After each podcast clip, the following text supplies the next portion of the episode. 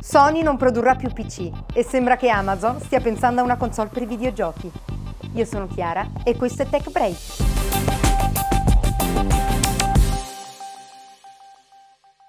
Flappy Bird, giochino senza troppe pretese per iPhone e Android, di cui nei giorni scorsi si è parlato parecchio in rete e che ha generato diversi cloni, non è più scaricabile. Il giochino gratuito era disponibile già da un po', ma negli ultimi giorni era riuscito a scalare le classifiche degli Store Online, arrivando a far guadagnare con le pubblicità, almeno secondo lo sviluppatore vietnamita, ben 50.000 dollari al giorno. La rete era entrata in fermento in seguito alle dichiarazioni dell'autore che sosteneva di sentirsi a disagio per le troppe attenzioni ricevute e questo insieme alle accuse di aver manipolato in qualche modo le classifiche l'hanno evidentemente portato a rimuovere il gioco, ma la vicenda non è finita, perché pare si possano trovare su eBay telefoni col gioco installato per migliaia di dollari.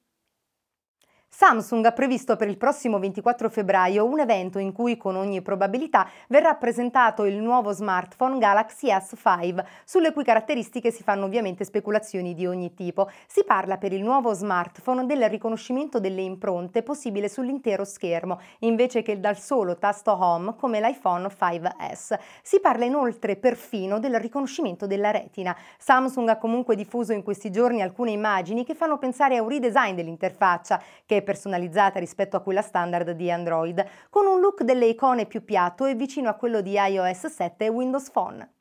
E sembra che sempre per il 24 febbraio sia prevista la presentazione da parte di Nokia di un nuovo smartphone di cui si è parlato in rete nei giorni scorsi, non senza una punta di mistero, a partire dal nome in codice, Normandy. Il nuovo smartphone dovrebbe essere infatti basato su Android e non sul sistema Windows Phone che la società sta utilizzando da un po' sui propri dispositivi e a quanto pare sarà indirizzato al mercato di fascia bassa e ai paesi in via di sviluppo. Pare che il nuovo telefono non avrà accesso al Google Play Store ma avrà uno store Nokia.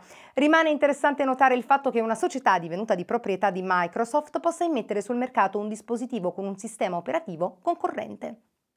Nei giorni scorsi, confermando le voci ormai sempre più insistenti, Sony ha venduto la divisione Vaio, che produceva sia computer portatili che desktop, a un fondo di investimento giapponese. Contemporaneamente la storica società del Sol Levante ha annunciato la chiusura del proprio business degli ebook con la cessazione della produzione dei lettori e il passaggio delle librerie degli utenti all'ecosistema del non più concorrente Kobo. Sony ha spiegato queste decisioni con la volontà di concentrarsi maggiormente sul mercato dell'intrattenimento domestico, su cui è nettamente più forte. E su quello degli smartphone e dei tablet.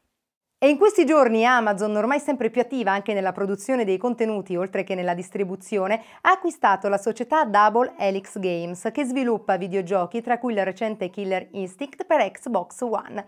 La mossa sembra confermare le indiscrezioni dei mesi scorsi che indicherebbero Amazon intenzionata a introdurre sul mercato una nuova console per videogiochi che affiancherebbe i propri tablet basati su Android.